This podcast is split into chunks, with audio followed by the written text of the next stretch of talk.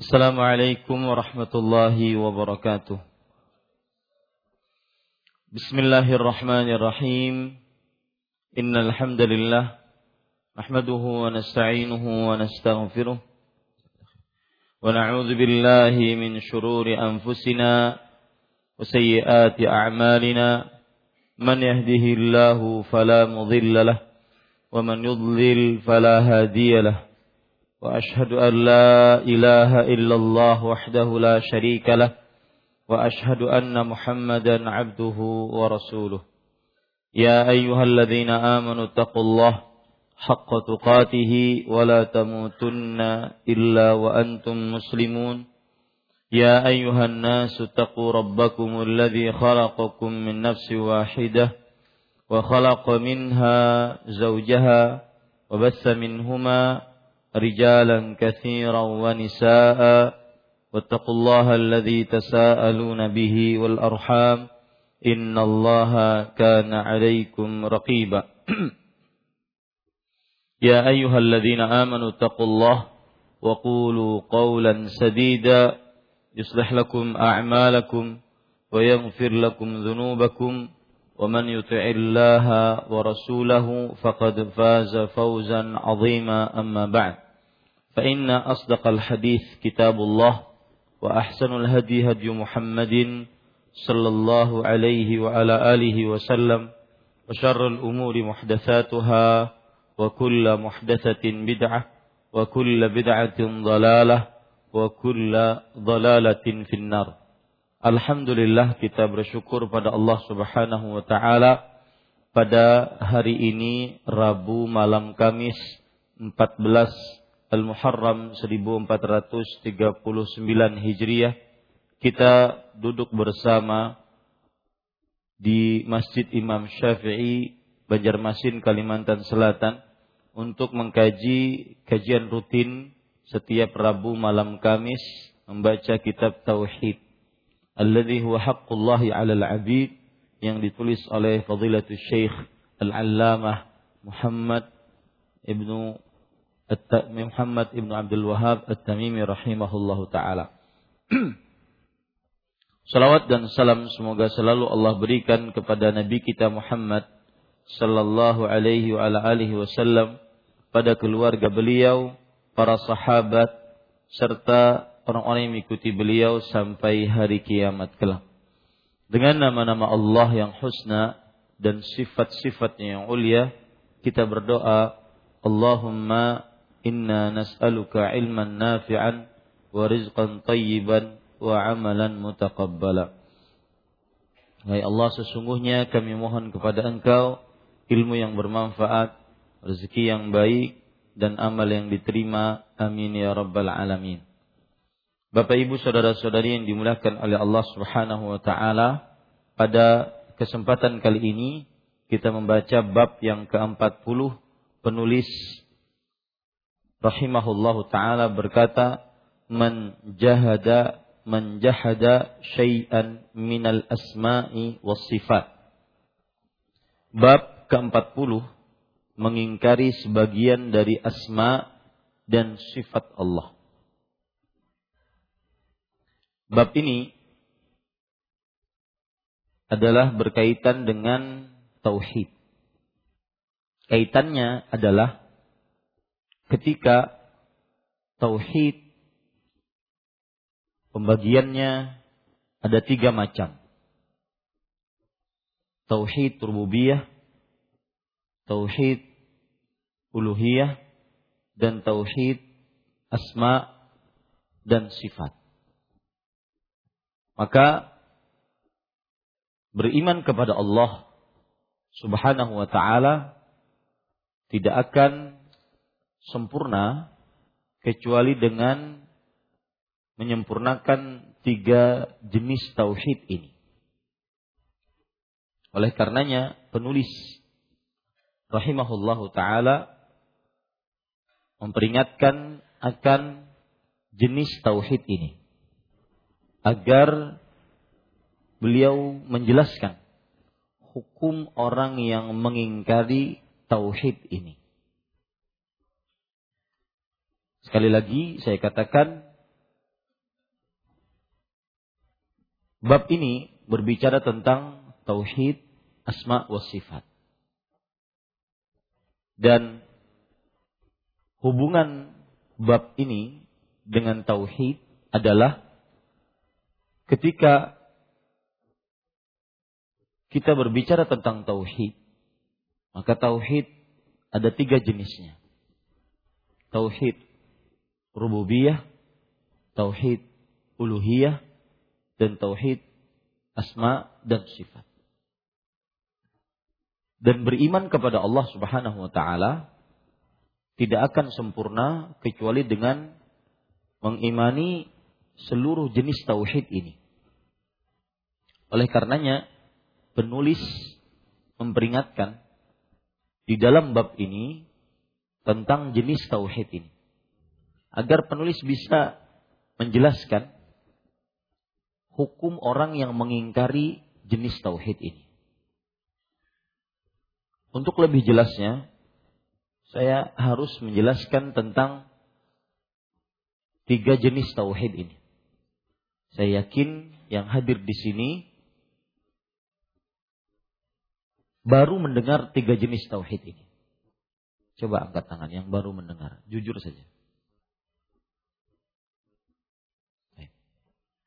Kemudian saya yakin pula yang sudah mendengar pun mendengarnya dan mempelajarinya belum maksimal.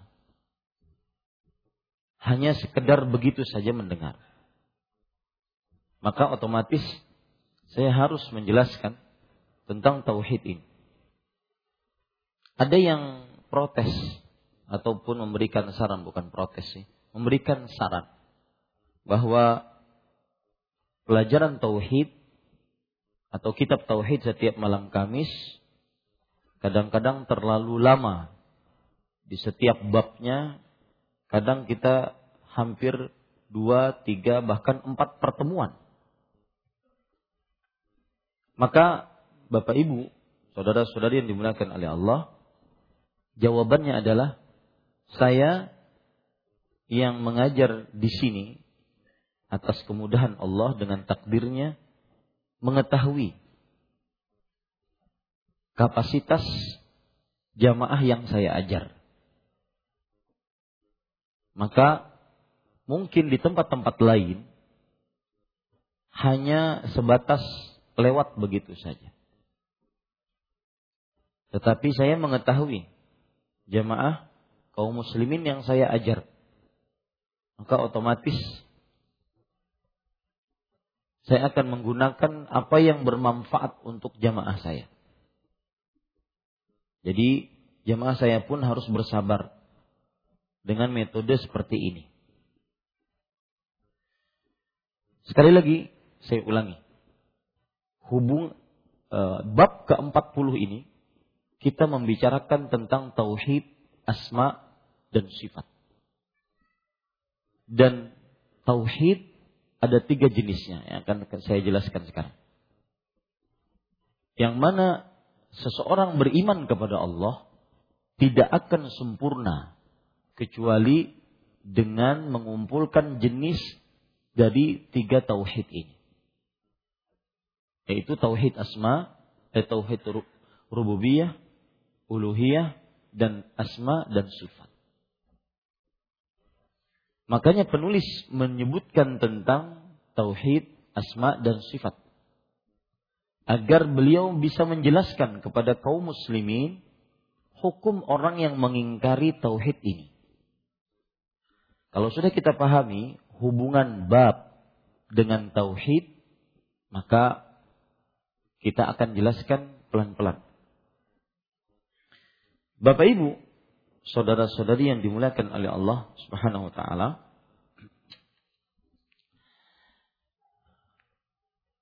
Ketika Allah Subhanahu wa taala berfirman di dalam Al-Qur'an surah Az-Zariyat ayat 56. "Wa ma khalaqtul jinna wal insa illa liya'budun." Tidaklah kuciptakan jin dan manusia kecuali untuk liya'budun.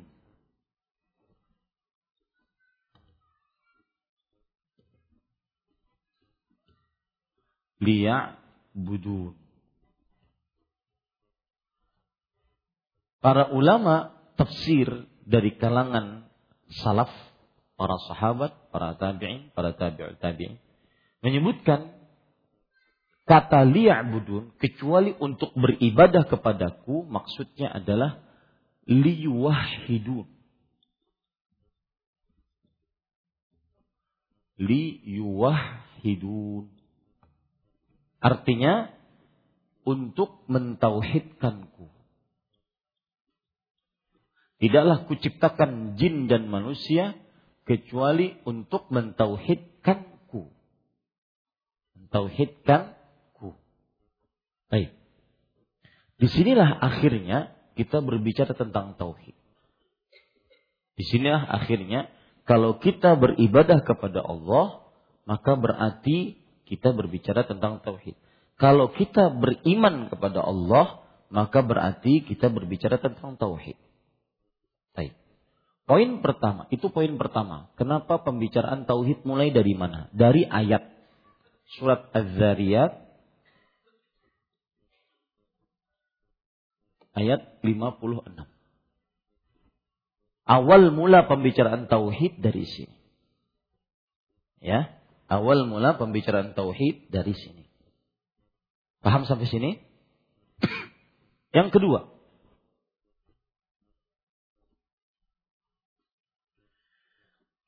pembagian tauhid untuk memudahkan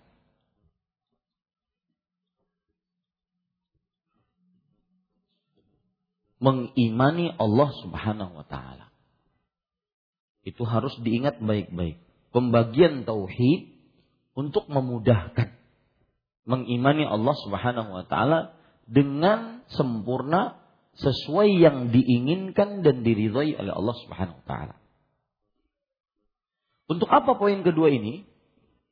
Ini adalah untuk menjelaskan bahwa pembagian tauhid hanya sekedar untuk memudahkan beriman kepada Allah. Jika Anda mengaku beriman kepada Allah, maka Anda wajib bertauhid dan tauhid dibagi menjadi tiga.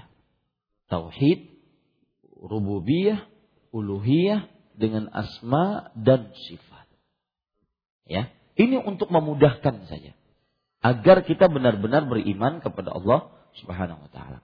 Yang ketiga, pembagian tauhid dalilnya adalah istiqra. Istiqra yang artinya penelitian secara mendalam.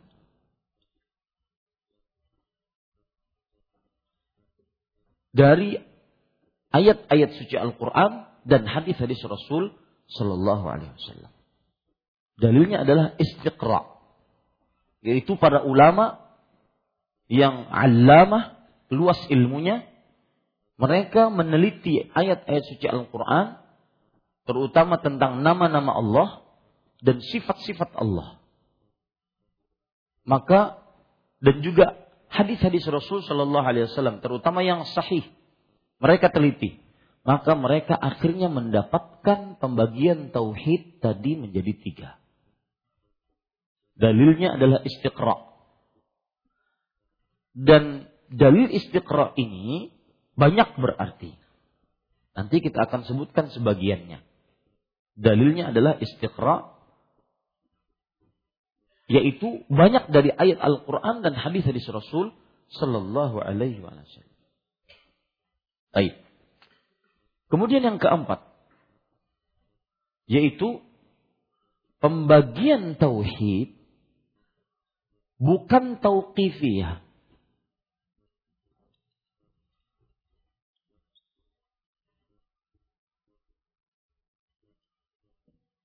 Apa bukan tauqifiyah? Pembagian tauhid bukan tauqifiyah maksudnya adalah para ulama membagi tauhid menjadi tiga itu adalah hasil istihad mereka. Belum ada nas dalil tegas dari Rasulullah Sallallahu Alaihi Wasallam. Misalkan Rasulullah Sallallahu Alaihi Wasallam bersabda at-tauhidu salasa. Rasul Sallallahu Alaihi Wasallam bersabda tauhid itu ada tiga, tidak ada. Jadi bukan tauqifiyah. Tetapi dalilnya tauqifiyah. Dalil-dalil yang digunakan tentang adanya tiga tauhid itu tauqifiyah. Adapun pembagiannya sama seperti yang sudah saya sebutkan tadi. Itu hanya sekedar memudahkan. Ya, maka pembagian tauhid tidak tauqifiyah. Dalam artian pembagiannya itu. Buktinya apa? Buktinya ulama-ulama terdahulu membagi tauhid menjadi dua. Ada ulama yang membagi tauhid menjadi dua. Yang nanti intinya ini pun juga jadi tiga. Para ulama membagi tauhid menjadi dua dengan bagian seperti ini. Tauhid al-khabari al-khabari al-ilmi al-i'tiqadi i'tiqadi. Ini yang pertama. Yang kedua, tauhid al-qasdi at-talabi al-iradi.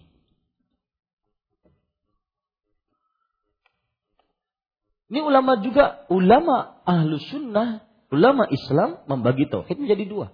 Ini menunjukkan pembagiannya tidak tauqifiyah. Dan ini bantahan kepada orang yang menuduh. Menuduh. Ahlu sunnah wal jamaah. Yang bermanhaj salaf. Dengan tuduhan atau gelaran wahabi. Wahabi tauhidnya trinitas dan tauhid trinitas mencontoh kaum Nasrani. Ini tuduhan keji sekali dan tuduhan paling bodoh yang pernah saya dengar dari orang-orang. Belum di atas ilmu. Ya.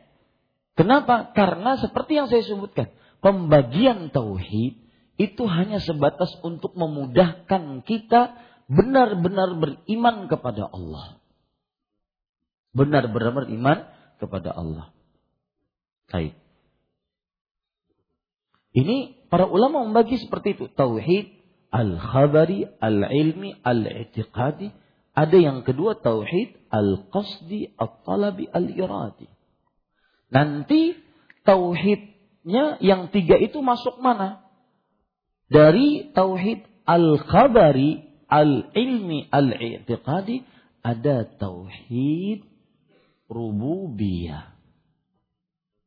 Di sini ada tauhid asma dan sifat. Di sini baru tauhid tauhid uluhiyah. Nah, ini sama. Pembagian ini sama. Ya. Cuma yang kita kenal dan mudah bagi kaum muslim memahaminya adalah tiga tauhid ini. Ya, tiga tauhid ini. Nanti saya akan jelaskan. Ustadz ini belum paham apa maknanya. Setelah ini saya jelaskan. Sabar. Ya. Ini para ikhwan yang dirahmati oleh Allah. Jadi yang keempat pembagian tauhid bukan tauqifiyah. Dalam artian ada ulama membagi menjadi dua, ada ulama membagi menjadi tiga, sesuai dengan kemudahan yang mereka sampaikan kepada jamaahnya. Ya, dan sebagaimana sudah saya sebutkan, poin keempat ini bantahan kepada orang-orang yang mengatakan Anda, wahai kaum Wahabi, membagi tauhid menjadi tiga. Itu mana dalilnya? Kemudian itu menyerupai trinitas. Wahai saudaraku, pertama, Anda jangan menuduh dengan gelaran buruk. Wahabi itu gelaran buruk yang disematkan oleh musuh Islam yang tidak ingin kaum muslimin mengerjakan Islam secara murni sesuai dengan Al-Qur'an dan hadis Rasul. Dan Allah berfirman dalam surat Al-Hujurat ayat 11, "Wala tanabazu bil alqab." Janganlah kalian saling paling panggil memanggil dengan panggilan buruk dengan gelaran buruk. Yang kedua, wahai saudaraku, itu bukan trinitas seperti kaum Nasrani karena sekarang kita berbicara tentang tauhid. Mana ada sama trinitas orang yang mensyirikkan Allah dengan orang yang menjadikan Allah satu-satunya yang disembah. Ini hanya sebatas kemudahan bagaimana mengimani Allah Subhanahu wa taala. Bisa dipahami ini? Baik, yang kelima. Ini mukadimah-mukadimah tentang tauhid asma sifat. Pembagian tauhid bukan ajaran Wahabi.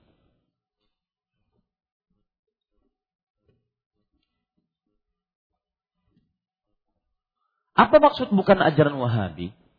Pertama, Anda harus paham betul Wahabi itu adalah gelar yang disematkan oleh orang-orang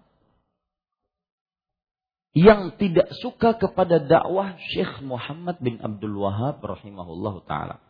Ulama Islam abad ke-13 Hijriah atau abad ke-12 Hijriah yang mana beliau hidup itu pada pertengahan abad ke-12 Hijriah.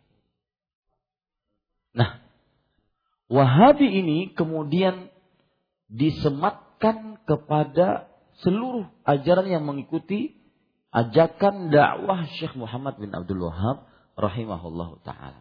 Dan beliau tidak memproklamirkan bahwa kami gerakan Wahabi. Pengikutnya pun tidak memproklamirkan kami adalah orang-orang Wahabi. Itu hanya semat terutama dari musuh-musuh Islam yang baik dari orang kafirnya ataupun orang munafik dari dalam Islam yang tidak suka dakwah beliau yang mengajak kepada tauhid yang murni dan mengajak kepada sunnah Nabi Muhammad Sallallahu Alaihi Wasallam. Tauhid yang murni meninggalkan kesyirikan, sunnah yang murni meninggalkan perbidahan atau perbuatan kebid'ahan. Maka pembagian tauhid bukan ajaran Wahabi. Kalau dalam tanda kutip Wahabi ini kita benarkan. Hah? Atau ingin kita rapus ini bukan ajaran Syekh Muhammad bin Abdul Wahab bin Abdul Wahab. Ya. Bukan. Kenapa? Karena kita bisa membuktikan pembagian tauhid ini ulama-ulama jauh ribuan tahun sebelum beliau sudah membagi tauhid. Saya akan bacakan sekarang ribuan tahun ulama Islam abad keempat Hijriah semisal dengan Ibnu Battah sudah membagi tauhid menjadi tiga, menjadi dua, sebagaimana sudah kita jelaskan. Dan ini pun bantahan kepada orang-orang yang menuduh. Tuh lihat, ajaran Wahabi pembagian tauhidnya menjadi tiga. Yang belum pernah ada sebelumnya. Maka wahai saudaraku, ittaqillah. Takut engkau dengan Allah lisanmu akan ditanya oleh Allah nantinya. Ya, coba sekarang saya akan bacakan perkataan ulama ulama terdahulu tentang pembagian tauhid. Di antaranya Al-Imam Abu Abdullah, catat namanya baik-baik. Al-Imam Abu Abdullah Ubaidullah bin Muhammad bin Battah. Bin Battah Al-Abd Al-Akburi.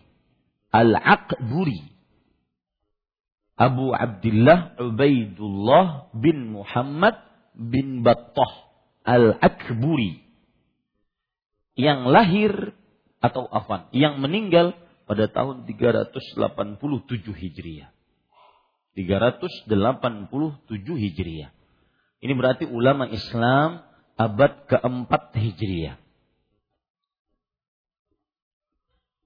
Dan beliau mengatakan perkataan ini di dalam kitab beliau Al-Ibanah. Al-Ibanah. Yang ditulis oleh Ibnu Battah. Beliau terkenal dengan gelarnya Ibnu Battah. Ya. Baik.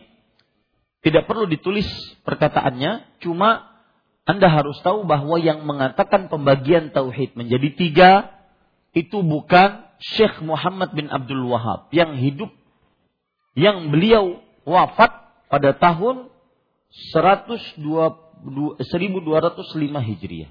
Beliau lahir 115 1115 Hijriah. Ya. Bukan orang ini yang mencetuskan pembagian tauhid, tetapi sudah mulai dari empat abad yang lalu. Dan saya berpesan, Ustadz, yang perlu dicurigai, dia bukan Ustadz ahlu sunnah bermanhaj salaf, Ustadz yang tidak pernah berbicara tentang tauhid. Dan tidak lancar berbicara tentang tauhid. Karena dakwah ahlu sunnah bermanhaj salaf senantiasa sangat sangat dominan mengajak manusia kepada tauhid. Maka perhatikan orang-orang yang kadang berdakwanya hanya akhlak, adab, akhlak, adab, tidak pernah menyinggung akidah. Maka ini diajak ustaz tersebut. Ayo ustaz, kami belajar tauhid. Ya. Dan harus lancar membicarakan tauhid karena itu inti dakwah para nabi. Bukan inti dakwah Syekh Muhammad bin Abdul Wahab. Inti dakwah para nabi ma alim tulakum min ilahin ghaib. Eh, inti dakwah para nabi adalah ya qaumi U'budullah malakum min ilahin ghairuh. Wahai kaumku beribadahlah kalian kepada Allah. Kalian tidak memiliki sembahan selainnya. Itu inti dakwah para nabi. Baik. Saya sebutkan sekarang perkataan beliau. Beliau mengatakan di dalam kitab Al-Ibanah an Syariatil Firqah An-Najiyah wa Mujanabatil Firq Al-Mazmumah. Al-Ibanah Ya, kalau kita saya terjemahkan dalam buku dalam bahasa Indonesia-nya al-ibanah yaitu penjelasan tentang syariat kelompok yang selamat dan menjauhi kelompok yang tercela. Beliau mengatakan, "Wadzalika anna aslal iman billahi alladhi yajibu 'ala al-khalqi i'tiqaduhu fi itsbatil iman bihi thalathatu asya'." Yang demikian itu bahwa pokok keimanan kepada Allah yang wajib atas seorang makhluk atau seluruh makhluk meyakininya di dalam menetapkan keimanan terhadap Allah tiga perkara. Ahaduha. Yang pertama, an ya'taqidal abdu rabbaniyatahu. Seorang hamba meyakini rububiyah Allah. Nanti saya akan jelaskan setelah ini. Ini poin terakhir saya akan jelaskan apa itu tauhid rububiyah, tauhid asma sifat, tauhid uluhiyah, apa itu tauhid al al-khabari, al-ilmi, al-i'tiqadi, apa itu tauhid, al-qasdi, al-talabi, al-iradi. Ya. Meyakini seorang hamba meyakini rububiyah Allah. Kemudian yang kedua, wa an ya'taqida wahdaniyatahu dan meyakini seorang hamba meyakini uluhiyahnya, keesaannya di dalam tujuan peribadatan. Yang ketiga, an ya'taqida an ya'taqidahu mausufan bisifat. Seorang hamba meyakini dia bersifat yaitu Allah Subhanahu wa taala maksud saya bersifat dengan sifat-sifat. Lihat, pembagian ini sudah ada dari mulai semenjak abad 3 abad keempat Hijriah. Beliau wafat pada tahun 387 Hijriah. Maka saya ingatkan, jangan berdusta Jangan berbohong. Tidak diperbolehkan berbohong dalam agama Islam. Dan bertakwalah kepada Allah dengan lisan Anda. Pertama, jangan sering-sering menuduh sesama muslim dengan gelaran yang buruk. Seperti Wahabi, Salafi Wahabi, dikit-dikit Wahabi. Ente Wahabi ya. ya. Ini para ikhwan yang dirahmati oleh Allah subhanahu wa ta'ala. Kemudian yang kedua yaitu Al-Imam Al-Hafidh Abu Abdullah Muhammad bin Ishaq bin Yahya bin Mandah Muhammad bin Ishaq bin Yahya bin Mandah Ini ulama Islam. Mungkin antum baru dengar. Yakin baru dengar ya? Ya. Ini ulama Islam, ulama akidah. Ibnu Mandah, terkenal. Oh berarti Ustadz masih banyak ilmu yang kita belum pelajari. Iya jelas. Makanya sangat rugi orang yang menganggap bahwa dirinya ah Ustadz yang itu itu aja yang disampaikan. Wah ya akhi, saudara. Tidak semua yang uh, dimiliki Ustadz harus disampaikannya. Ada waktunya dia menyampaikannya. Ibnu Mandah ini terkenal dengan gelarnya Ibnu Mandah atau panggilannya Ibnu Mandah. Nama aslinya Abu Abdullah Muhammad bin Ishaq bin Yahya bin Mandah. Beliau wafat pada tahun 395 Hijriah. 395 Hijriah. Sekarang kita berapa? 1439 Hijriah. Berarti 1100 tahun yang lalu. Sudah ada pembagian itu. Lihat. Beliau mengatakan di dalam kitab beliau. Kitab Tauhid wa ma'rifatu asma'illahi azza wa jalla wa sifatihi ala littifaqi wa tafarrud. Nama kitabnya Kitab Tauhid. Dan mengenali nama-nama Allah azza wa jalla dan sifat-sifatnya sesuai dengan yang disepakati dan yang sendirian. Ini para ikhwan dirahmati oleh Allah Subhanahu wa taala.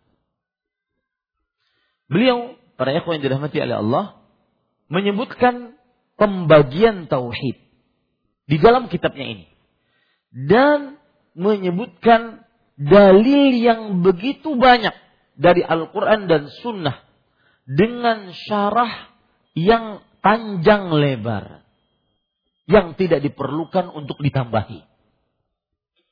Ya, ini namanya kitab tauhid. Dan ini nggak pernah kenalan dengan Wahabi. Ya.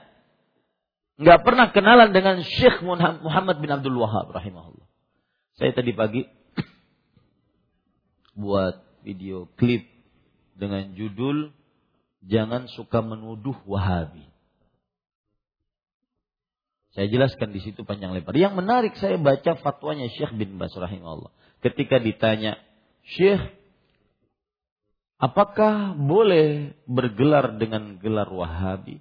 Maka beliau mengatakan, gelar Wahabi gelar yang masyhur di tengah kaum muslimin.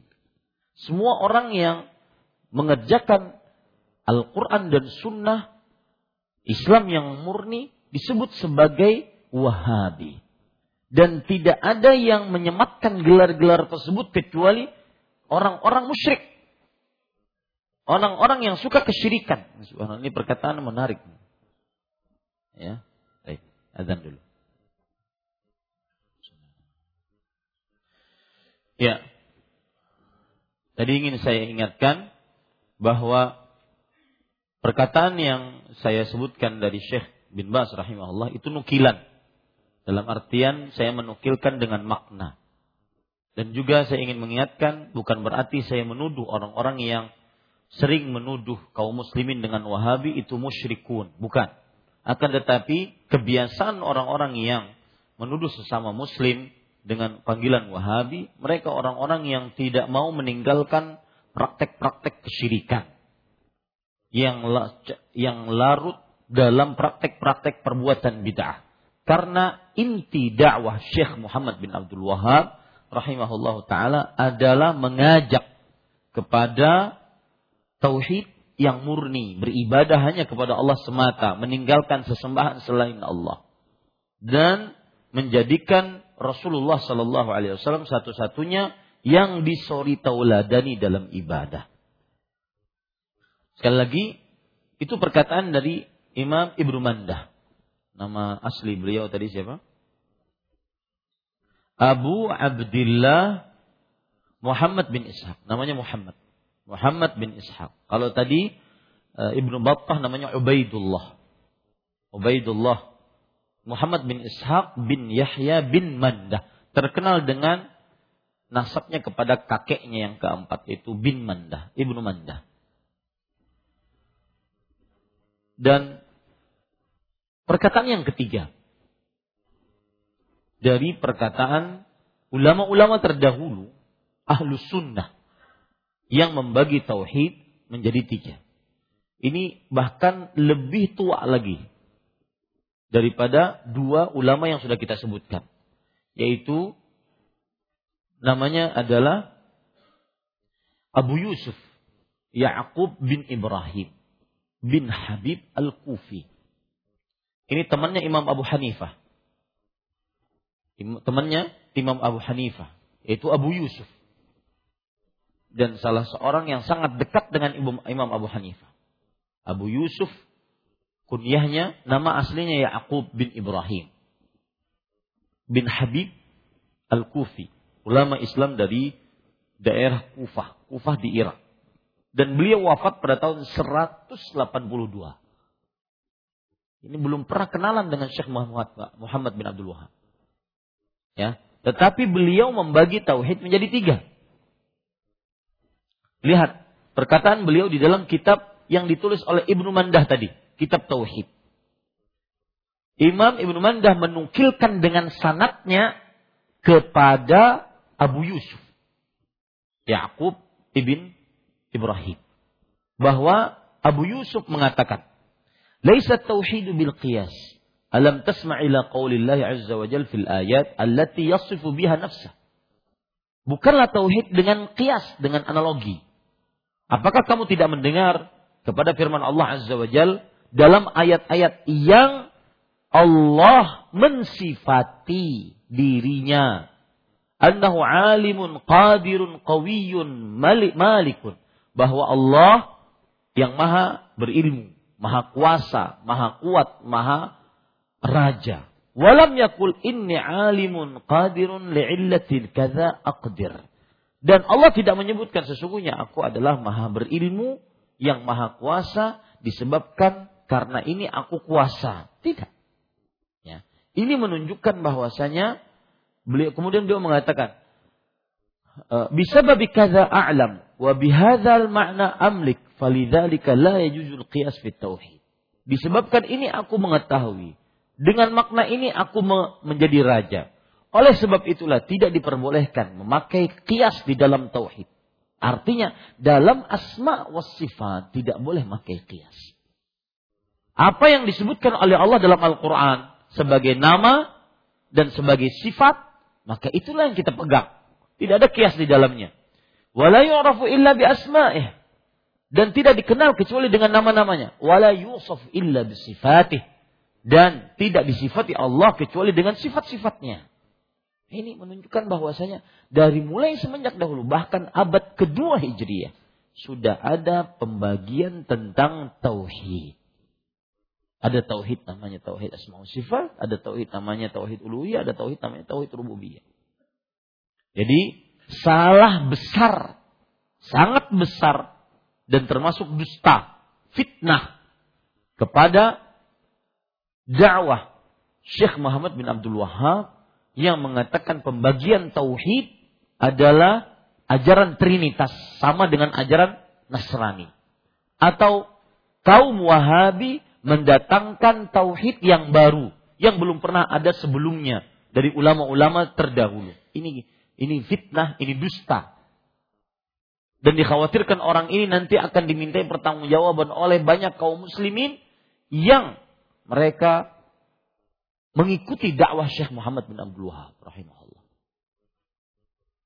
Ini para ikhwan yang dirahmati oleh Allah Subhanahu wa taala. Sekarang kita ingin mempelajari tentang tauhid asma wa sifat ini. Saya ingin menyebutkan tauhid yang dua ini atau tauhid yang tiga dulu, tiga biar mudah. Yang pertama tauhid rububiyah tauhid rububiyah. Apa menyebutnya biar tidak salah? Tauhid rububiyah. Apa nama? Rububiyah. Jangan salah menyebutnya. Ya, rububiyah. Tauhid apa? Rububiyah. Tauhid rububiyah adalah al-i'tiqadul jazim bi anna Allah lahu ar-rububiyyah ibadatu wahdahu. Yang artinya meyakini dengan seyakin-yakinnya bahwa Allah yang memiliki kekuasaan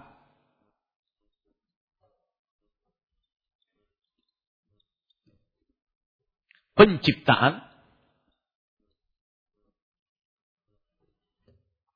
dan pengaturan. Semata tiada sekutu bagi Allah Subhanahu wa taala.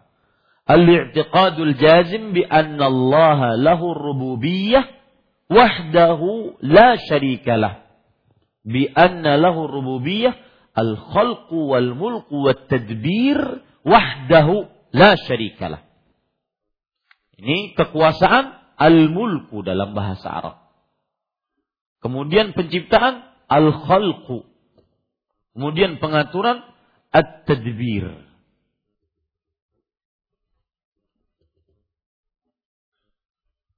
Inilah yang disebut dengan tauhid rububiyah.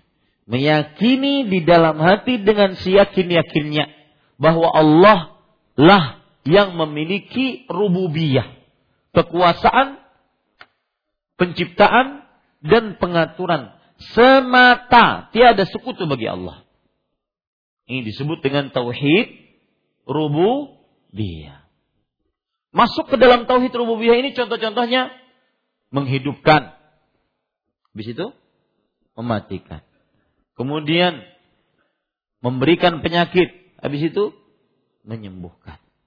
Menurunkan hujan, mengeringkan. Kemudian menumbuhkan tumbuhan dan semisal.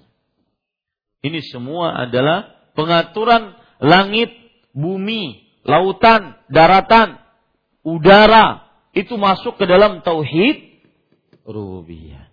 Maka apabila ada yang meyakini bahwa ada penguasa pantai selatan ini bertentangan dengan tauhid rububiyah. Ada yang meyakini bahwa ada yang bisa mengatur hujan disebut dengan pawang hujan. Bahkan masuk iklan. Ini termasuk daripada tauhid eh, ini termasuk penyimpangan tauhid rububiyah. Paham di sini tauhid rububiyah? Dalilnya ayat salah satu dalilnya ayat yang minimal 17 kali kita baca sehari semalam yaitu Alhamdulillahi Rabbil Alam. Segala puji hanya milik Allah. Rob. Rob. Ada kata-kata Rob. Rububiyah. Rob. Al-Alamin. Alam semesta. Ya. Bahwasanya hanya Allah lah yang Rob. Yang punya rububiyah. Rububiyah itu kekuasaan, penciptaan, pengaturan. Termasuk di dalamnya juga yaitu mengetahui akan hal gaib yang akan datang. Maka ini hanya Allah yang memilikinya. Makanya tercela orang yang pergi kepada tukang ramal. Kahin atau arraf. Baik tukang ramal untuk kejadian yang akan datang. Atau tukang ramal untuk kejadian yang telah lalu. Seperti barang hilang, sesuatu yang e, tersembunyi, dan semisalnya. Maka ini masuk ke dalam rububiyah.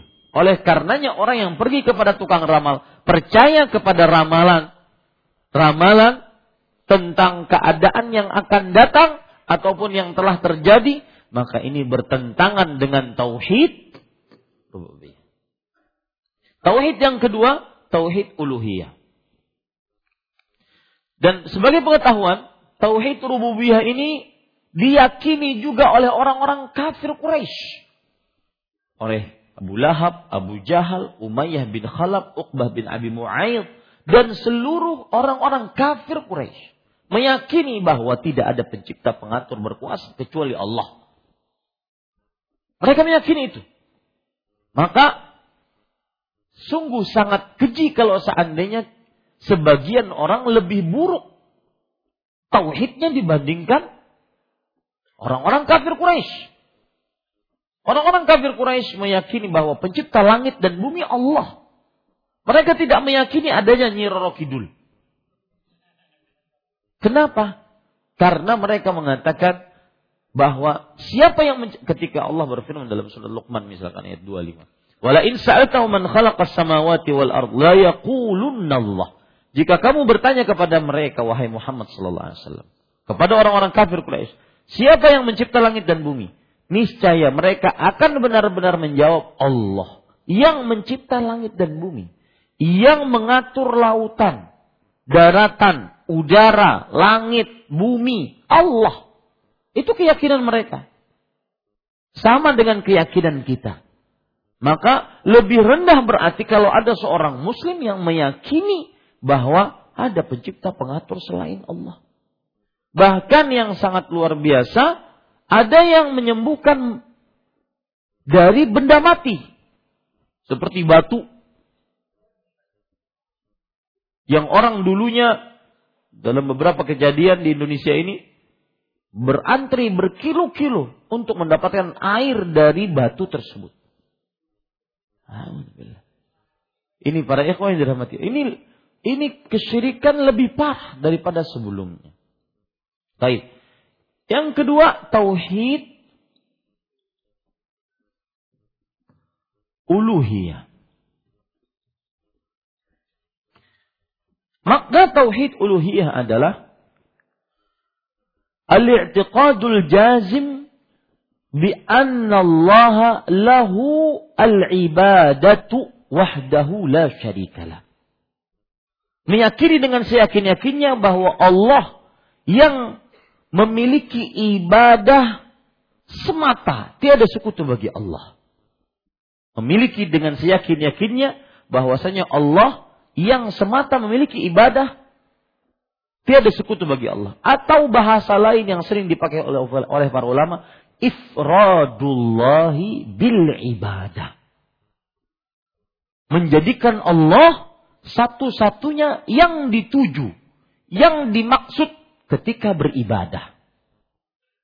Ketika sholat, puasa, zakat, haji, baca Quran, berdoa, minta tolong, minta sesuatu, minta perlindungan, isti'adah, minta tolong, isti'anah, minta pertolongan dalam keadaan yang sempit, istighatsah, itu hanya kepada Allah. Itulah yang disebut dengan tauhid uluhiyah. Meyakini dengan seyakin-yakinnya bahwa Allah memiliki ibadah satu-satunya wahdahu la syarikalah jadi kalau kita lihat tauhid rububiyah berkaitan dengan perbuatan siapa?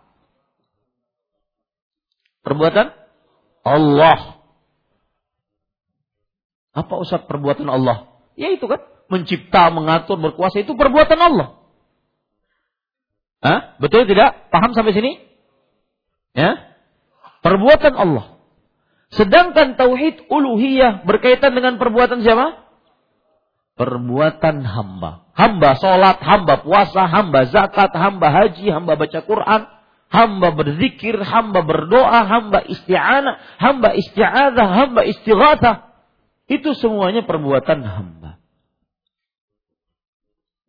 Makanya kalau dalam dalam uh, istilah para ulama dengan bahasa Arab hanya ini sekedar memberitahukan saja karena ada kawan-kawan yang di sini juga bisa bahasa Arab. Para ulama mengatakan tauhid rububiyah adalah at-tauhid bi af'alillah. Tauhid dengan perbuatan-perbuatan Allah. Sedangkan tauhid rububiyah at-tauhid bi af'ali ibadillah. Tauhid dengan perbuatan-perbuatan hamba Allah. Ah, sudah bingung, Ustaz. Bingung? Gini belajar. Gini belajar akidah. Ya, bukan hanya sekedar tahu eh, apa namanya? kulit dan saya berpesan kawan-kawan yang baru berhijrah ya, hijrah bukan cuma casing, berjenggot, jalan di atas dua mata kaki, bercadar, tetapi inner beauty-nya, keilmuannya tidak naik kelas. Ini bukan hijrah yang sebenarnya. Harus naik kelas keilmuannya. Ya. Begini belajar tauhid, para ikhwah. Saya ulangi sebelum masuk kepada tauhid asma wa sifat. Karena asma wa sifat lebih jelimet lagi. Tauhid rububiyah apa tadi pengertiannya? Meyakini dengan seyakin-yakinnya bahwa Allah satu-satunya yang mempunyai kekuasaan.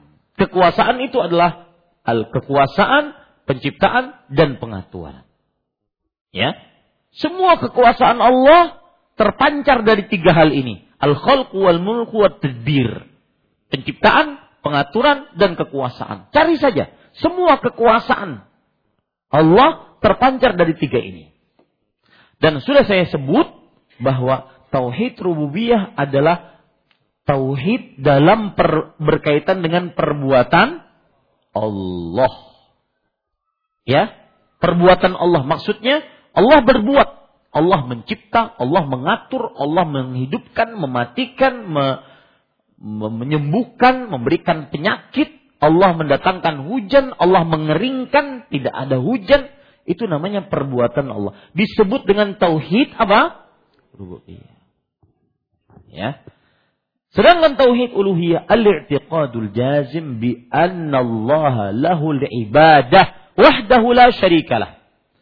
Meyakini dengan seyakin-yakinnya bahwa Allah memiliki ibadah. Ya, semata. Tiada sekutu bagi Allah. Seluruh jenis ibadah yang dimiliki, yang berhak ditujukan hanya kepada siapa? Allah. Ini disebut dengan tauhid uluhiyah. Dan tauhid uluhiyah ini ya berkaitan dengan perbuatan siapa? Hamba. Apa dalil tentang tauhid uluhiyah? Dalilnya semua ayat yang menunjukkan kepada peribadatan kepada Allah. Semua ayat. Di antaranya ayat yang kita baca di awal tadi. Khalaqtul jinna wal insa illa liya'budun. Tidaklah kuciptakan jin dan manusia kecuali untuk beribadah kepada aku. Ibadah hanya untuk Allah subhanahu wa ta'ala. Di antaranya juga ayat yang minimal 17 kali kita baca sehari semalam.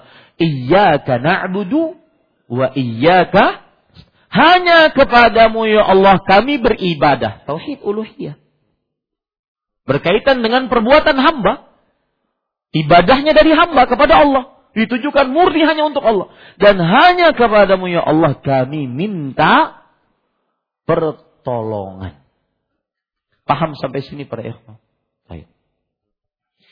Nah, Bapak, Ibu, Saudara-saudari, ini tauhid juga tauhid rububiyah juga disebut sebagai tauhid al-khabari. Apa maksud tauhid khabar? Yaitu tauhid yang menceritakan tentang kabar tentang Allah. Allah yang mengatur, Allah yang mencipta, Allah yang berkuasa mengabarkan tentang Allah. Maka disebut dengan khabari yang artinya kabar. Kabar tentang siapa? Tentang Allah. Tauhid rububiyah disebut dengan tauhid al-khabari al-ilmi. Ilmi artinya adalah pengenalan tentang Allah, ma'rifatullah. Pengenalan tentang Allah. Allah yang maha pencipta, maha pengatur, maha berkuasa, maha menghidupkan, maha mematikan, maha pemberi rizki, maha luas rezekinya, maha mendengar, maha apa lagi? Maha kuasa dan semisal. Ya, ini al-ilmi. Al-khabari al-ilmi al-i'tiqadi i'tiqadi. I'tiqadi artinya keyakinan. Meyakini Ya, bahwa Allah Maha Pencipta, Maha Pengatur, Maha Berkuasa. Sedangkan tauhid uluhiyah, nama lainnya tadi apa? Tauhid at-talabi. Apa talab? Tauhid yang dituntut dari kita. Al-qasdi. Qasdi artinya tujuan, bermaksud. Maksud, qas, maksud. Yaitu ibadah dimaksudkan untuk siapa? Kemudian al-qasdi al-iradi. Iradi artinya adalah kehendak. Semua niat kehendak ditujukan kepada siapa? Allah. Nah, ini masuk ke dalam tauhid ulu. Karena orang kalau beribadah harus ikhlas kepada Allah semata. Tidak boleh mensyirikkan Allah. Tidak boleh beribadah kepada Allah, berdoa kepada Allah pada saat yang bersamaan berdoa kepada orang mati. Tidak boleh. Ini tidak hasdi, tidak iradi. Ya, jadi at-talabi yang dituntut hanya untuk Allah. Al-qasdi yang dimaksud hanya Allah. Al-iradi yang diinginkan, ditujukan niatnya hanya untuk Allah. Nah, Jenis ketiga sekarang. Nah, ini yang berkaitan dengan tema kita. Umma Ustadz jauhnya melancau. Ya. Ya begitulah kita harus sabar. Nah, tauhid asma dan sifat. Ini sebenarnya tidak cocok dalam bahasa Indonesia. Ya. Tidak cocok. Tapi ini sudah jadi istilah, maka saya pakai. Biar ingat. Tauhid asma, asma itu adalah, saya hapus ini ya.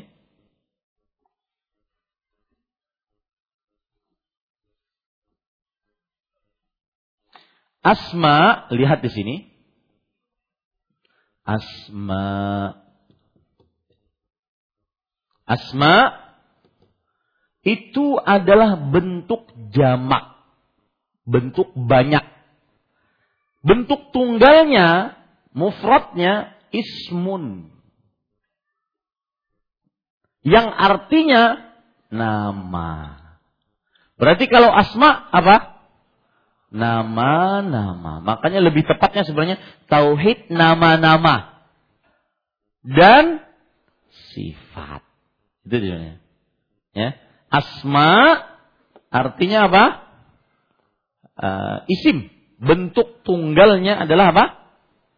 Isim. Ismun. Ya. Dan artinya nama. Kalau asma berarti nama nama. Nah, tauhid asma dan sifat. Sifat adalah sifat yang kita kenal maknanya. Sifat yaitu sesuatu yang ada di dalam diri manusia. Sedangkan nama seseorang bernama dengannya. Apa pengertian tauhid asma wa sifat? Catat. Tauhid asma wa sifat al-i'tiqadul jazim bi anna Allah lahul asma was sifat wahdahu min ghairi takyifin wala tamthilin wala ta'tilin wala tahrifin. Saya ulangi. Tauhid asma wa sifat adalah tauhid meyakini seyakin-yakinnya bahwa yakini seyakin-yakinnya bahwa Allah memiliki nama-nama dan sifat-sifat yang sesuai dengan kemuliaan dan keagungannya. Yang tidak boleh di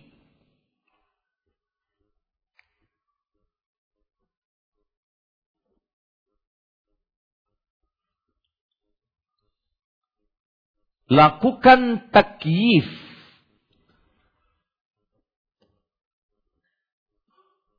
Koma. Tamsil. Koma tahrif. Koma dan ta'til. Ta'til.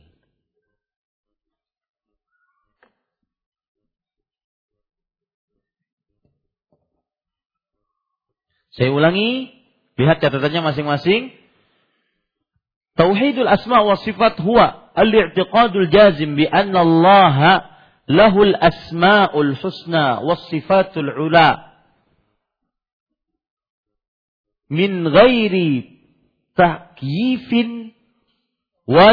tamthilin wala takrifin wala ta'tilin.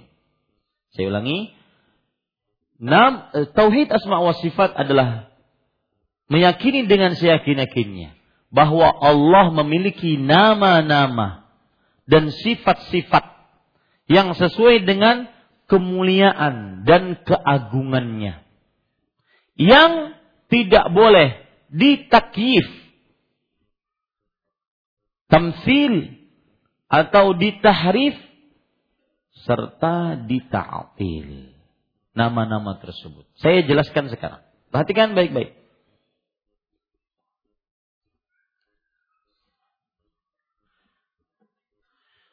Tadi kita katakan tauhid asma wa sifat adalah meyakini dengan seyakin-yakinnya bahwa Allah Subhanahu wa taala memiliki nama-nama yang husna dan sifat-sifatnya yang ulia yang sesuai dengan kemuliaan dan keagungan Allah.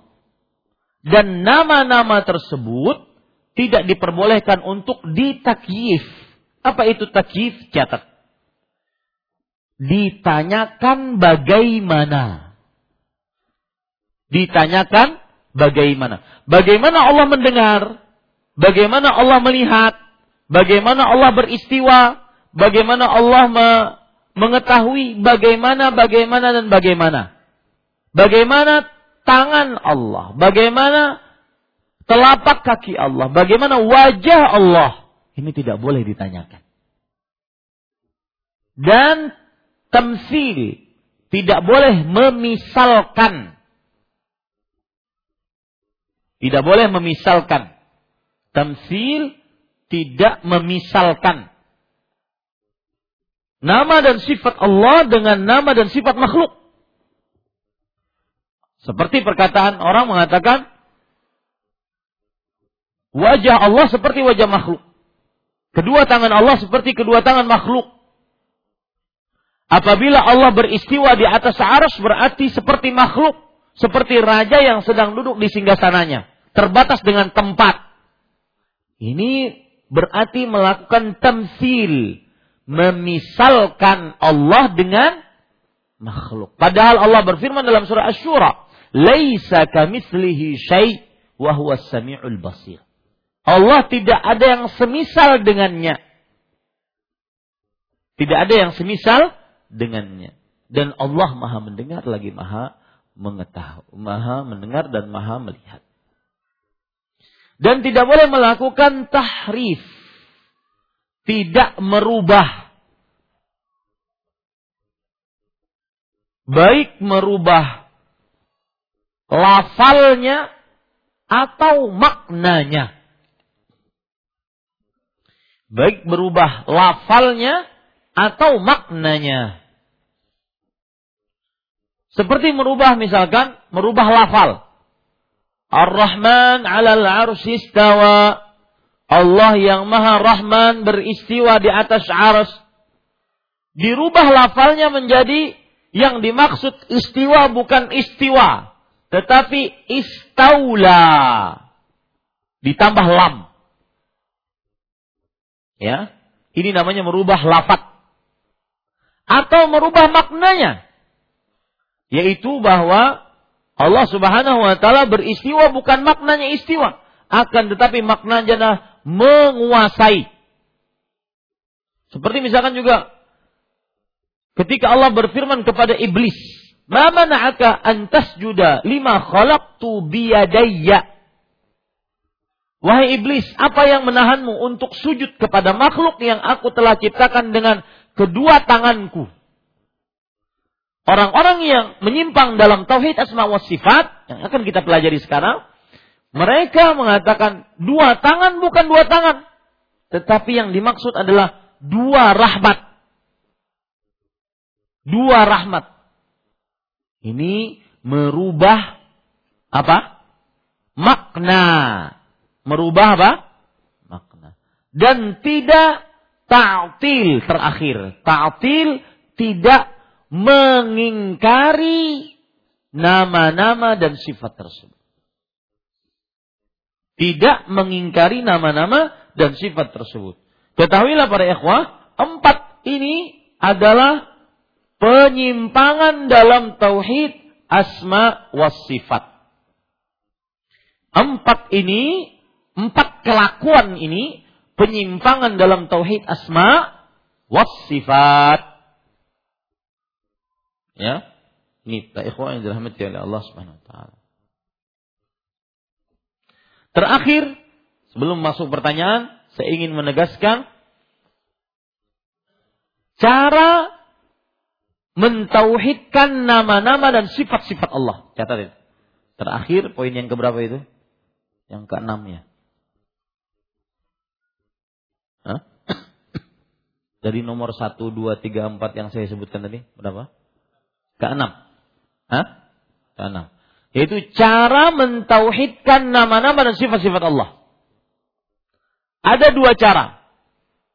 Dan dua cara ini saling berkaitan satu dengan yang lainnya.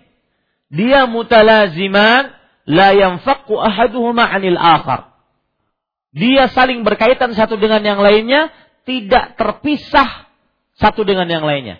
Yang pertama yaitu al-isbat. Menetapkan bila tamsil. Menetapkan tanpa memisalkan. Jadi kalau kita dapat nama-nama Allah, sifat-sifat Allah, kita tetapkan. Tanpa memisalkan nama tersebut dengan makhluknya. Contoh misalkan, Allah subhanahu wa ta'ala berfirman, Innallaha sami'un alim. Allah maha mendengar, maha mengetahui. Kita tetapkan Allah maha mendengar. Berarti sifatnya Allah mempunyai pendengaran. Maka tugas kita yang pertama menetapkan tetapi tidak memisalkan. Al-isbat bila tamsil. Menetapkan tanpa memisalkan. Yang kedua adalah at-tanzih bila ta'til. At-tanzih bila ta'til. Yaitu mensucikan nama dan sifat tersebut. Tapi tidak meniadakannya. Mensucikan nama dan sifat tersebut dari semua aib, semua kekurangan Allah berfirman, "Kullu syai'in halikun illa wajah." Segala sesuatu akan binasa kecuali wajah Allah. Maka tugas kita apa? Yang pertama.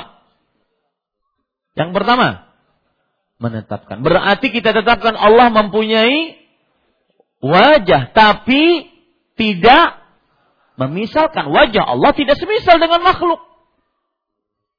Makanya kadang-kadang orang-orang yang menuduh ajaran ahlu sunnah yang bermanhaj salaf yang menetapkan apa yang Allah tetapkan dengan tuduhan mujassimah. Mereka mengatakan bahwa kita ini mujassimah. Itu orang yang suka membadankan Allah. Allah itu punya badan, kata mereka. Ini tuduhan keji. Kenapa? Karena Allah sendiri yang berfirman. Allah punya wajah. kullu syai'in halikun illa wajah. Kita tidak akan berani berbicara tentang bahwa Allah mempunyai wajah kecuali ketika Allah yang berfirman. Allah yang lebih mengetahui tentang dirinya, tentang dirinya.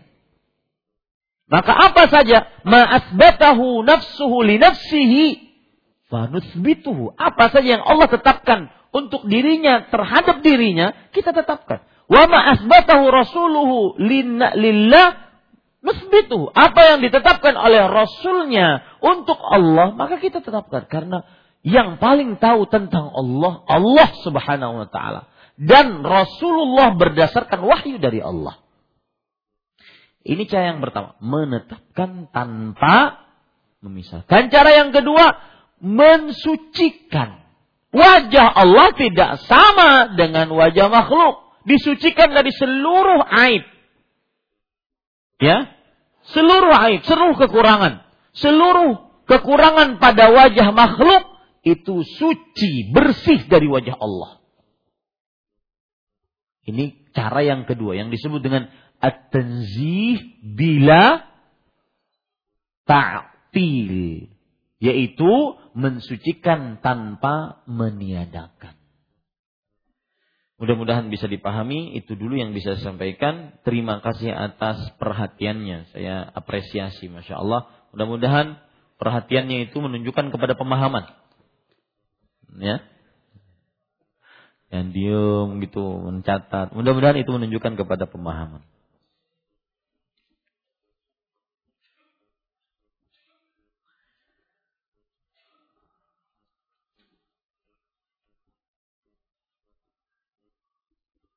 Wah, semua pertanyaannya tidak ada yang berkaitan dengan tema kita. Yang satu berkaitan dengan sholat, yang satu berkaitan dengan menata hati, yang satu berkaitan dengan bulan Muharram. Nah ini. Apakah ada hubungan antara tauhid yang tiga, rububiyah, uluhiyah, dan asma wa sifat dengan sifat 20? Otomatis ketika berbicara sifat, maka ada hubungannya dengan tauhid asma dan sifat. Nah, nanti ketika kita berbicara lebih mendalam tentang tauhid asma wa sifat, maka kita akan menyebutkan bahwa sifat-sifat Allah tidak dibatasi dengan jumlah bilangan. Kenapa demikian? Karena Allah belum membatasinya. Adapun pembatasan sifat menjadi sifat 20 maka ini hanya berdasarkan logika manusia. Ya.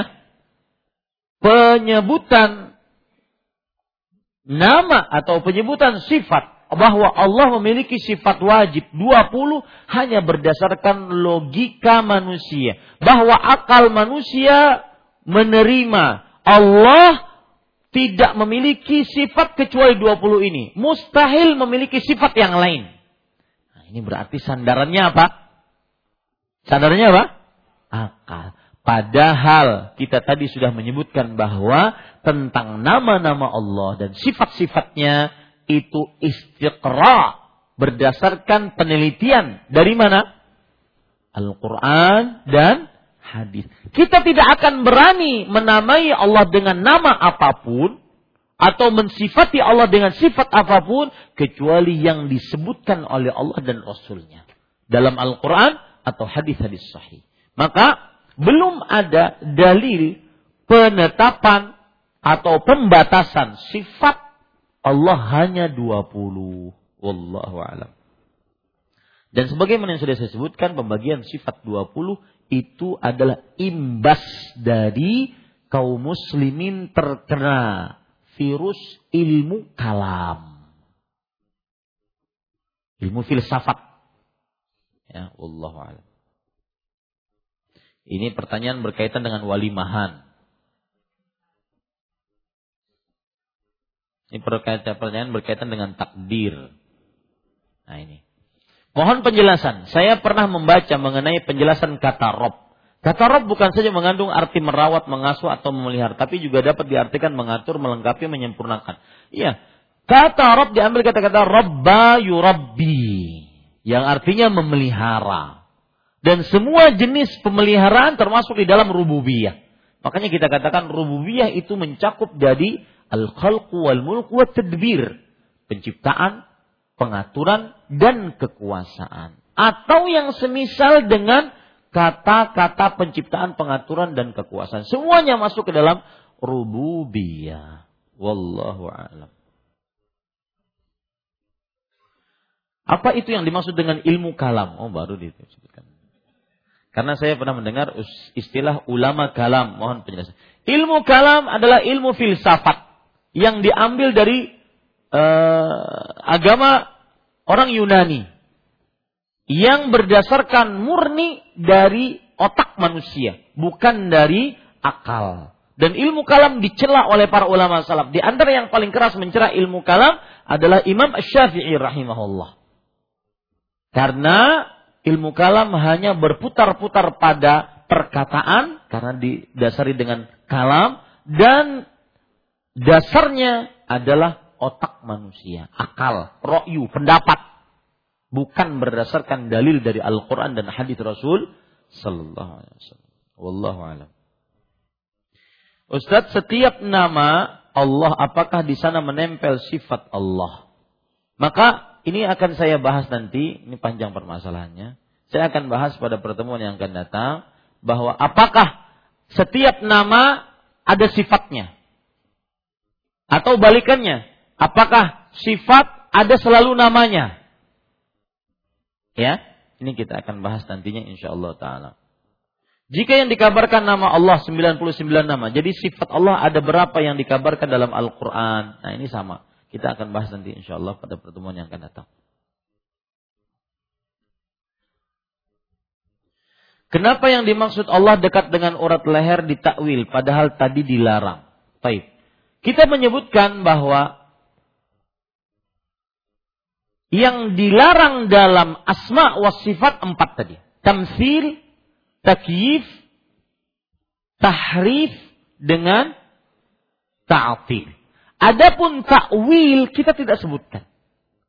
Karena penyebutan takwil itu la, lafaz takwil masih umum. Apa yang Anda maksud dengan takwil? takwil? Bahkan Imam Ibnu Jarir At-Tabari menyebutkan di dalam kitab tafsirnya uh, tafsir Imam Ibnu Jarir At-Tabari beliau sering mengatakan takwilu qaulillahi taala. Takwil firman Allah Subhanahu wa taala. Ini menunjukkan bahwa kata takwil apa yang Anda maksudkan? Jika yang dimaksud takwil adalah sarful sarful lafzi an zahirihi atau an ma'nahu sahih maka ini tercela. Jika yang dimaksud takwil adalah memindahkan lafat dari lahirnya atau memindahkan lafadznya kepada maknanya yang tidak benar, maka ini tidak benar. Ini takwil yang tercela. Adapun takwil yang memang ditakwilkan ayat tersebut dengan tafsiran itu, apalagi tafsiran itu berasal dari ulama salaf, maka ini tidak mengapa. Ya. Tetapi kalau sudah masuk tamsil, memisalkan, tajib, menanyakan bagaimana tahrib, merubah baik lafaz atau maknanya, ta'til meniadakan, maka ini adalah takwil-takwil yang tercela. Baik. Para ikhwah, adapun ayat yang ditanyakan tentang bahwa aqrabu ilaikum min hablil warid. Dan dia lebih dekat kepada kalian daripada urat leher. Itu disebutkan oleh Allah dalam surat Qaf, surat ke-50 ayat 16. saya bacakan ayatnya secara lengkap. Walaqad khalaqnal insan wa na'lamu ma tuwaswisu bihi nafsuh wa nahnu aqrabu ilaihi min hablil warid.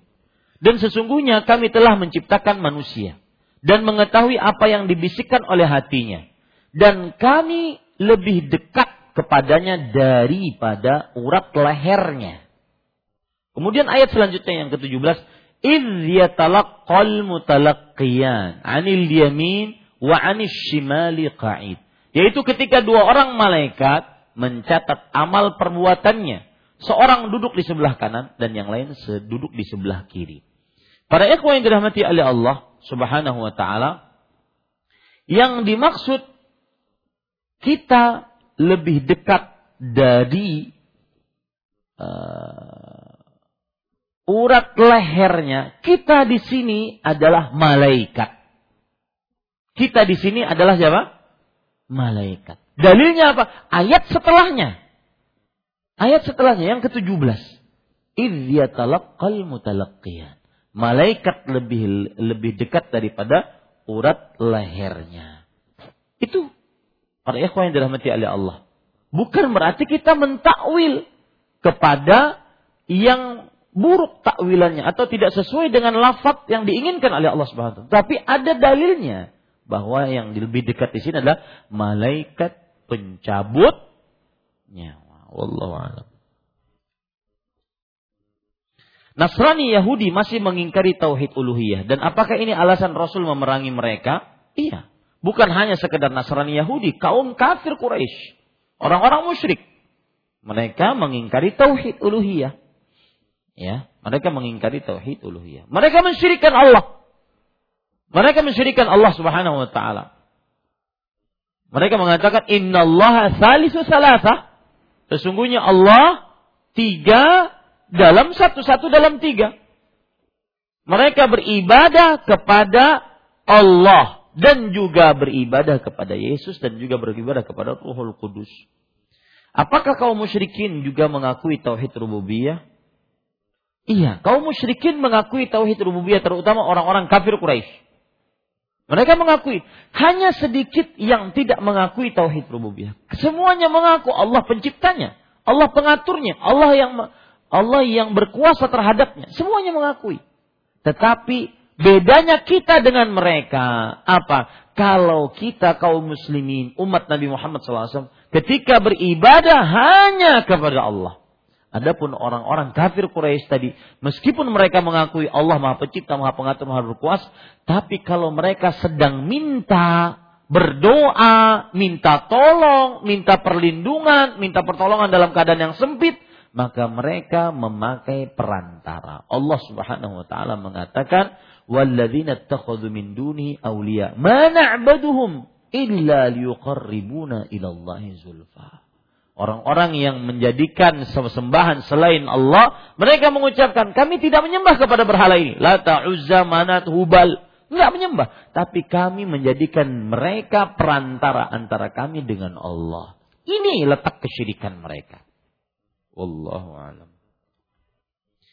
Apakah keberkahan segala perbuatan baik hanya datang dari Allah? Dan apakah berharap keberkahan dari orang saleh termasuk syirik? Maka jawabannya Allah Rasul SAW bersabda, wa annal barakata lillah dan berkah keberkahan adalah milik Allah. Dalil tegas, sahih seperti matahari di siang bolong. Keberkahan hanya milik Allah. Maka mintalah keberkahan dari Allah Subhanahu wa taala. Semua yang baik hanya dari Allah Subhanahu wa taala.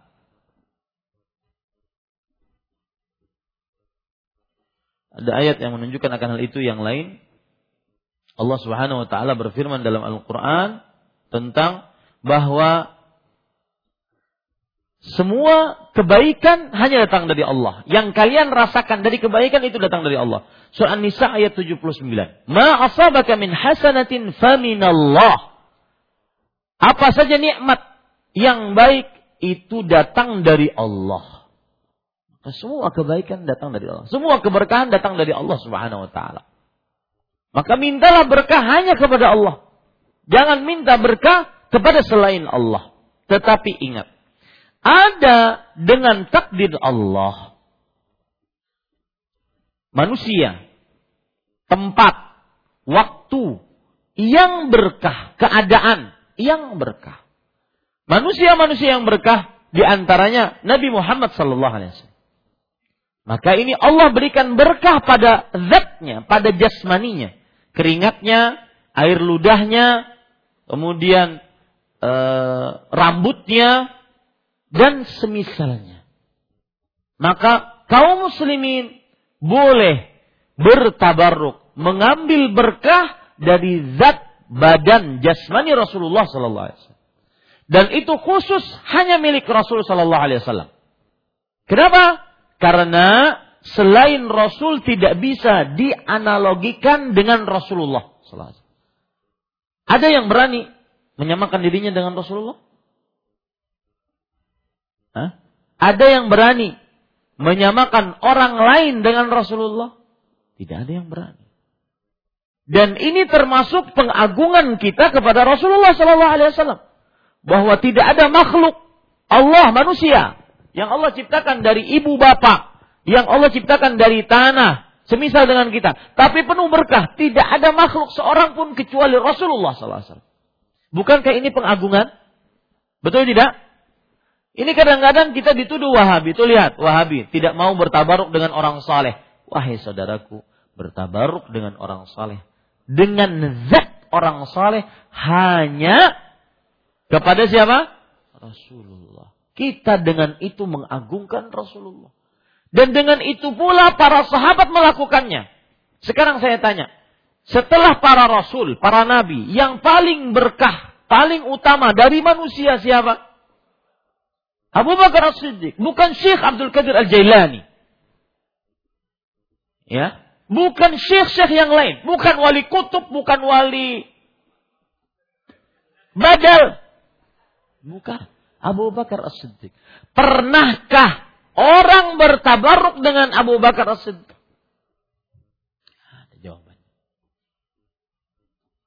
Kalau seandainya belum pernah ada orang bertabaruk dengan manusia yang termulia setelah para rasul dan para nabi, maka pada saat itu tidak boleh kita bertabaruk dengannya. Manusia termulia setelah para rasul dan para nabi. Dijamin surga. Dijamin diampuni dosanya. Dijamin diridhoi oleh Allah subhanahu wa ta'ala. Maka tidak bisa kita bertabarruk dengan zat bekas dari orang soleh selain Nabi Muhammad. Kalau seandainya ada yang mengatakan bahwasanya bukankah antara wali ini dengan Rasulullah Shallallahu Alaihi Wasallam sama-sama solehnya. Oh, kalau begitu Anda mengukur disamakan dengan soleh. Baik. Disamakan dengan kesolihan maksudnya. Antara wali fulan dengan Rasulullah sama-sama solehnya. Berarti ilat sebab bolehnya bertabaruk dengan wali fulan dengan uh, orang soleh fulan adalah karena kesolehannya. Baik. Maka saya kita katakan, orang beriman, orang saleh tidak? Hah? Orang saleh tidak? Saleh. Orang beriman asal hukumnya dia saleh. Ada kesalehan di dalam dirinya.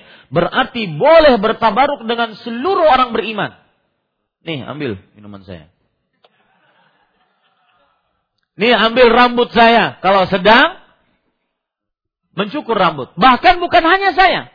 Bahkan rambut orang-orang yang mencukur di salon-salon, di tukang-tukang cukur, ambil tuh, tabaruk dengannya. Karena mereka juga orang soleh. Kalau ukurannya, ilatnya adalah apa? Kesalehan. Tetapi syaitan bainahuma, kata, Rasul, kata para ulama. Perbedaan yang sangat jauh kesolehan Rasulullah SAW dengan orang-orang di bawah. Maka sebenarnya ketika kita katakan tidak bisa bertabaruk dengan zat orang saleh dengan zat orang saleh ya baik itu badannya ludahnya air liurnya ya itu sebenarnya kita sedang mengagungkan siapa? Rasul sallallahu alaihi wasallam. Hanya Rasulullah yang boleh ditabaruki zatnya. Ini para ikhwah yang dirahmati Allah Kemudian para ikhwah Berarti Ustaz tidak boleh sama sekali kita bertabur dengan orang saleh. Boleh, tetapi bukan dengan zatnya, dengan ilmunya. Dengan bermajlis dengannya. Dengan akhlaknya. Itu bertabaruk dengan orang saleh. Ya, ini para ikhwah dirahmati oleh Allah Subhanahu wa taala. Dan tolong jangan dikatakan kita dituduh kita wahabi, salafi wahabi. Ini tujuannya tidak lain kecuali tauhid uluhiyah. Memurnikan ibadah hanya kepada Allah. Kita tidak ingin ada secuil yang berhak mendapatkan ibadah. Kecuali Allah. Lalu dituduh dengan tujuan macam-macam. Ini para ikhwan yang dirahmati Allah.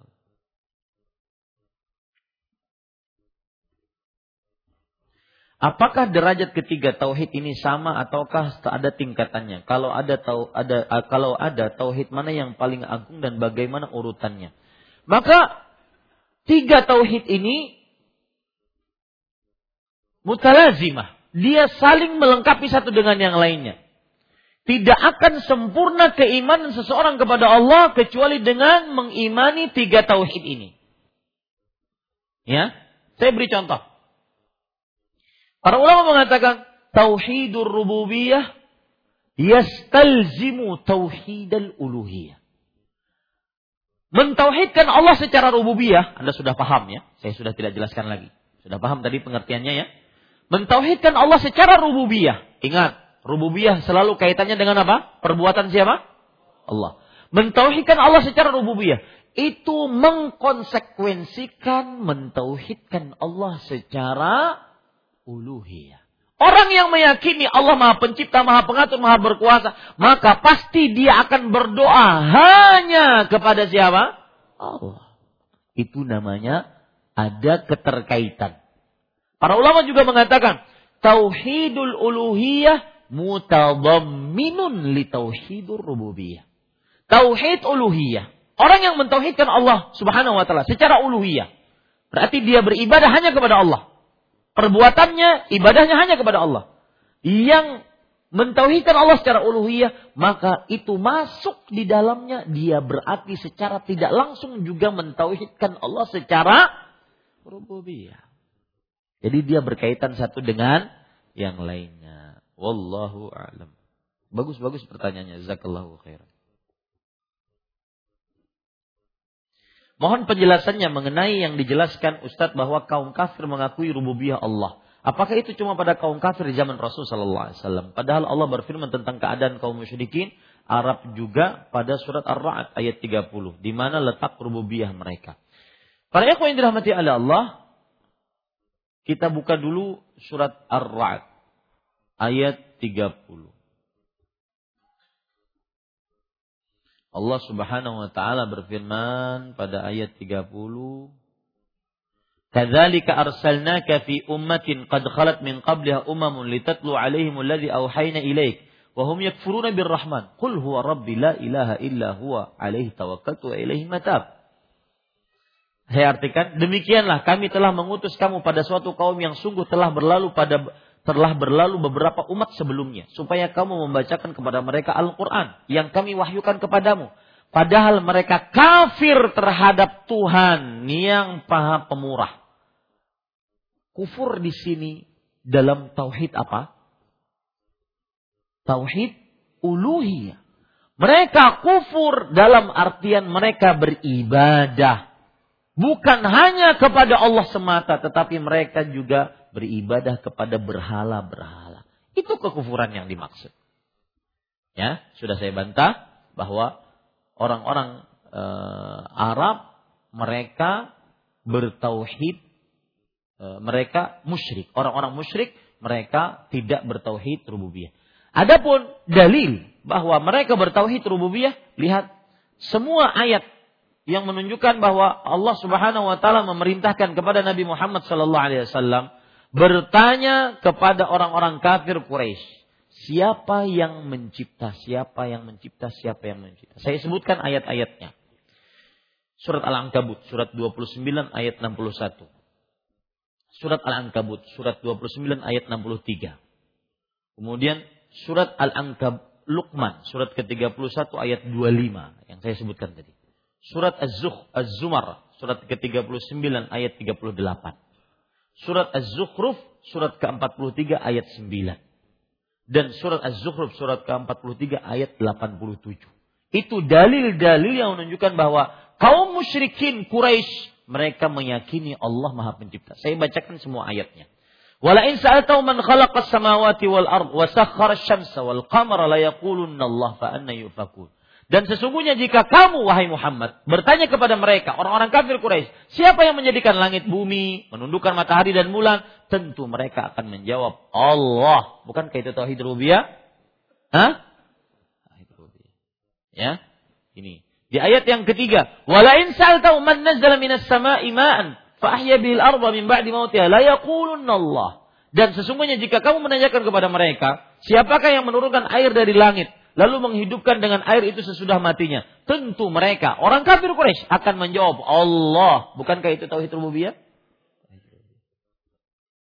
Ya. Makanya sangat keji ketika ada orang yang lebih rendah tauhidnya dibandingkan orang-orang kafir Quraisy.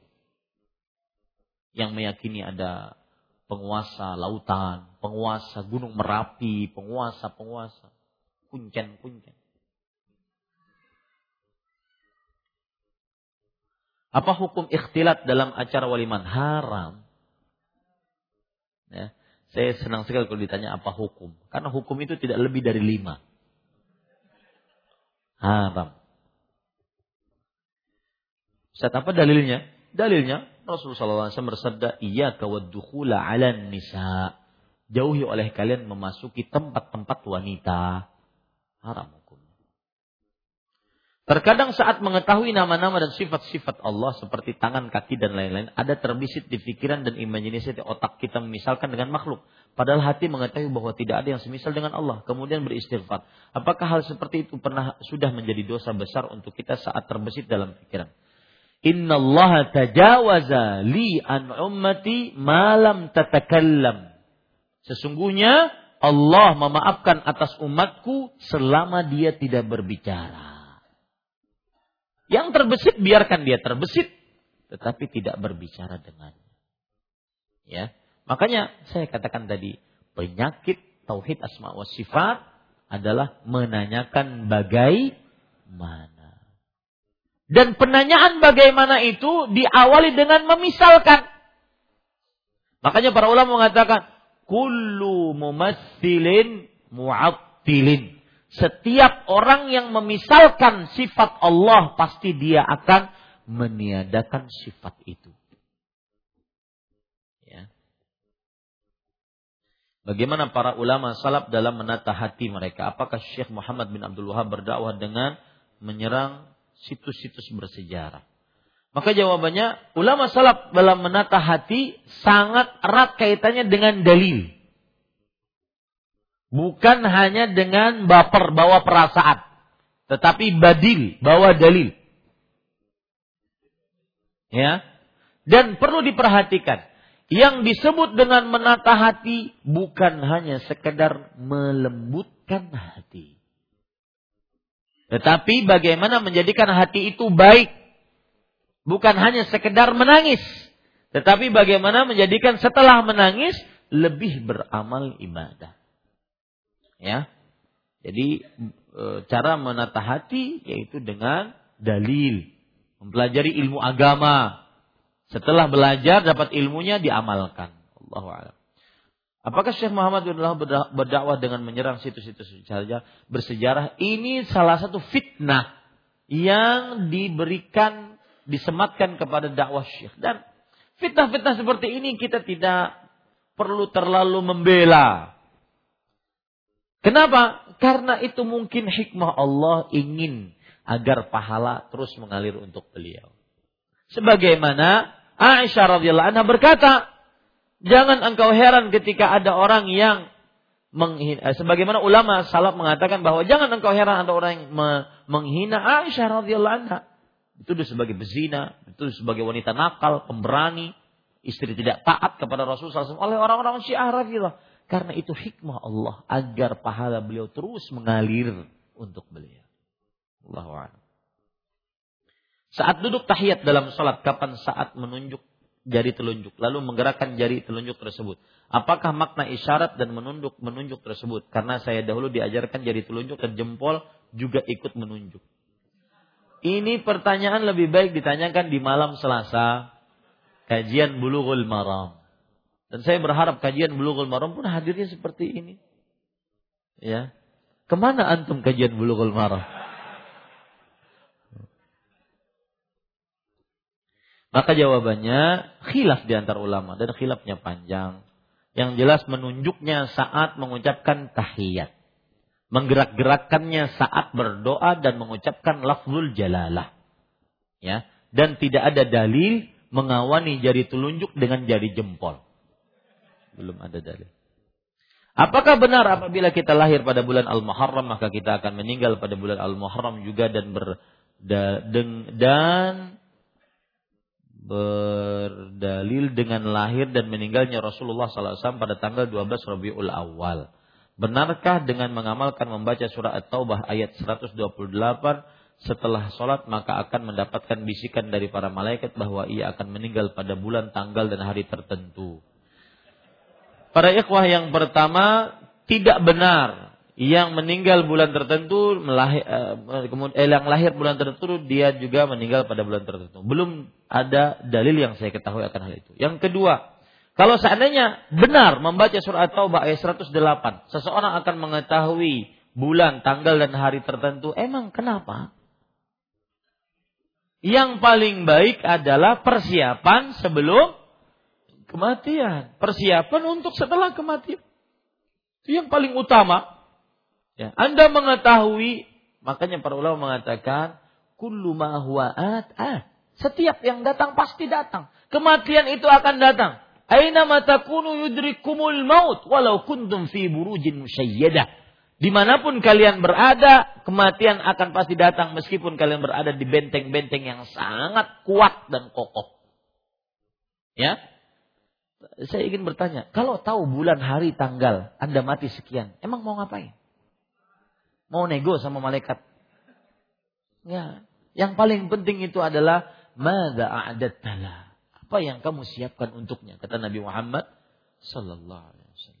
Jadi kadang-kadang sebagian orang menyibukkan sesuatu yang merupakan hawashi, catatan kaki. Tetapi tulisan inti tidak diperhatikan. Ya, demikian. Semoga bermanfaat. Subhanakallah bihamdika asyhadu an la ilaha illa anta astaghfiruka wa atubu ilaik. Assalamualaikum warahmatullahi wabarakatuh.